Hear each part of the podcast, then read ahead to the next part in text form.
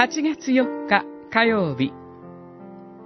その時、神の偉大な見業が語られる。ヨエル書3章。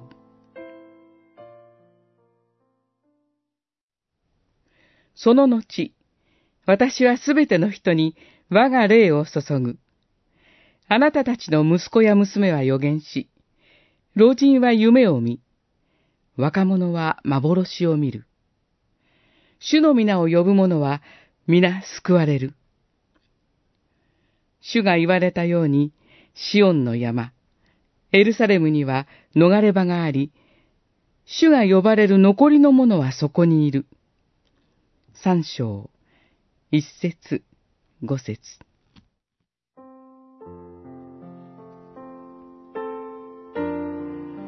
自分の心に罪を見つけ、悲しむ人々を神は深く憐れまれました。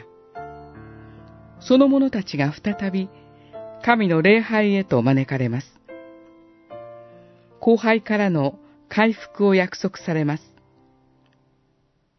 その先に、ヨエルはもう一つの約束を神から聞くのでした。その後、私はすべての人に我が霊を注ぐ。世界の闇と、自分の罪を見つめながらも絶望しない者たちに、何があろうとも、神を呼び求めるすべての者たちに、神は、我が霊を注ぐ、と約束してくださいました。それは、何があろうとも、共にあり、救う、という約束です。この約束の成就を、主イエスの弟子はペンテコステに見ました。使徒言行録二章。主への裏切りと、復活の主との出会いを経た彼らです。絶望したかつての仲間を書いた彼らです。